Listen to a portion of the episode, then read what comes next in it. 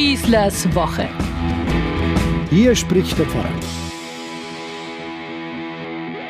Strohig weiße Kopfhaare, der restliche Körper nackt, die Zunge hängt schief heraus, die Hinterbeine völlig verbogen. Der chinesische Schopfhund namens Scooter hat es damit zu der Auszeichnung hässlichster Hund der Welt gebracht. Das sieben Jahre alte Tier gewann vor kurzem im kalifornischen Petaluma den Wettbewerb World's Ugliest Dog, also der hässlichste Hund der Welt. Hundehalterin Lena Elmquist aus Tucson im US-Staat Arizona kann sich über ein Preisgeld von 1500 Dollar, also rund 1380 Euro freuen. Scooter war als Welpe mit deformierten Hinterbeinen von einem Züchter zum Einschläfern in ein Tierheim gebracht, aber dann adoptiert worden. Unbeirrt läuft er auf zwei Beinen und zieht den Hinterkörper nach. Auch mit Hilfe eines Rollwagens bewegt sich Scooter vorwärts. Neun Hunde hatten an der diesjährigen Auflage des seit über 50 Jahren laufenden Wettbewerbs teilgenommen, darunter ein Pekinese mit Sturmfrisur, ein Mops aus Südkorea mit auffällig langer Zunge und ein blinder 16-jähriger Chihuahua. Im vergangenen Jahr war der fast haarlose chinesische Schopfhund Mischling mit dem Namen Mr. Happy Face mit schief heraushängender Zunge zum Gewinner gekürt worden. Man wolle sich nicht über die hässlichen Hunde lustig machen, sondern vielmehr ihre liebenswerten und schönen Seiten herausstellen, sagten die Organisatoren. Viele Teilnehmer stammen aus Tierheimen. Die Aktion ruft dazu auf, ausgesetzte Tiere aufzunehmen. Der Wettbewerb erregt in den USA jedes Jahr viel Aufsehen. Die Siegerhunde und ihre Besitzer werden anschließend zu landesweit ausgestrahlten Fernsehshows eingeladen. Warum ich jetzt diese Meldung so angesprochen habe? Weil wir heute wieder unsere weit über die Grenzen unserer frei bekannte Fichelmess feiern dürfen. Ein Gottesdienst mit allen möglichen Tieren, vor allem aber natürlich Hunden. Das berühmte Schild mit einem Hund und einem Schrägbalken, auf dem draufsteht, wir müssen draußen bleiben, hängt nicht nur an Geschäften, sondern auch an vielen Kirchen. Nicht so bei uns, im Gegenteil. Wir laden sogar dazu ein, mit dem Tier immer zur Messe zu kommen. Aber an diesem Sonntag kommen sie eben alle.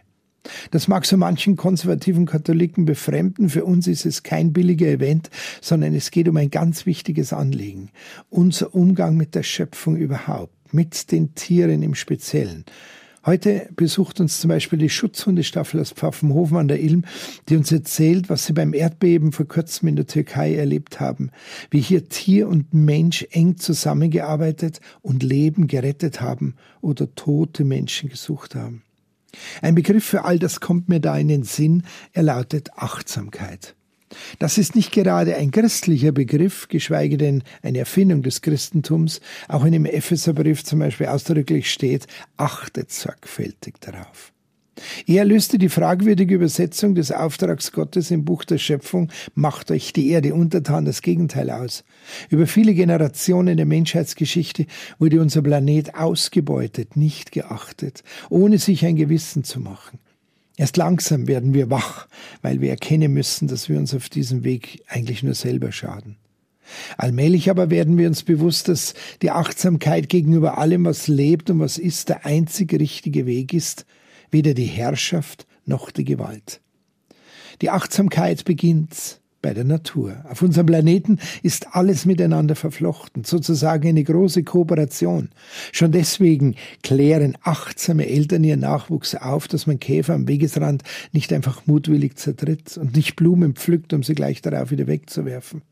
Die Sorge um die kleinen und großen Dinge der Natur, das ist keine Erfindung der Neuzeit. Eine buddhistische Volksweisheit regt an, man soll in seinem Leben alle fünf Jahre einen Baum pflanzen. Mensch und Welt sind also keine getrennten Dinge. Achtet sorgfältig darauf. Das ermutigt uns die Gleichgültigkeit gegenüber der Natur, die weitgehend das Christentum geprägt hat, durch die Überprüfung unseres eigenen Lebensstils zu überwinden. Und die Achtsamkeit führt uns zum Menschen. Ein schönes Beispiel dafür gibt die Dichterin Alison Lutermann. Sie zeigt, wie man mit einer spirituellen Sichtweise in der realen Welt sein alltägliches Leben erden kann. Erdbeeren sind so empfindlich, als dass sie maschinell geerntet werden können, schreibt sie. Jede Erdbeere wurde von jemandem gepflückt. Hinter jeder Scheibe Toast mit Marmelade stehen die Knie und der schmerzende Rücken einer Frau.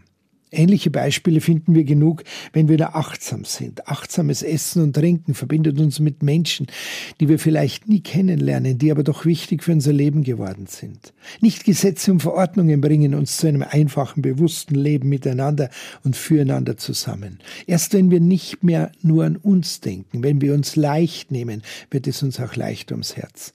Dann kommen wir dem Propheten Jeremia nahe, der Gott selber sprechen lässt, ich lege mein Gesetz in sie hinein und schreibe es auf ihr Herz.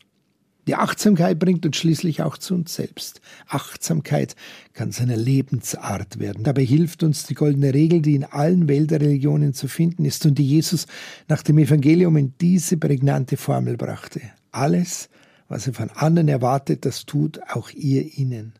Darin besteht das Gesetz und die Propheten.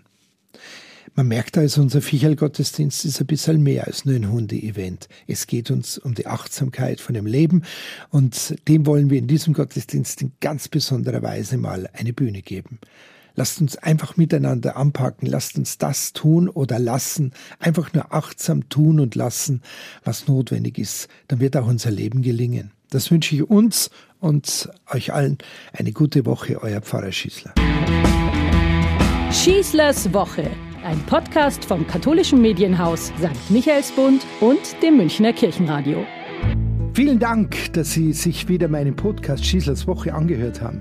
Den gibt es übrigens auch auf Innehalten, der Plattform rund um Glaube und Spiritualität von St. Michaelsbund. Egal ob Impulse, Buchtipps oder Gutes für Geist und Seele, auf michaelsbund.de slash innehalten finden auch Sie bestimmt das Richtige.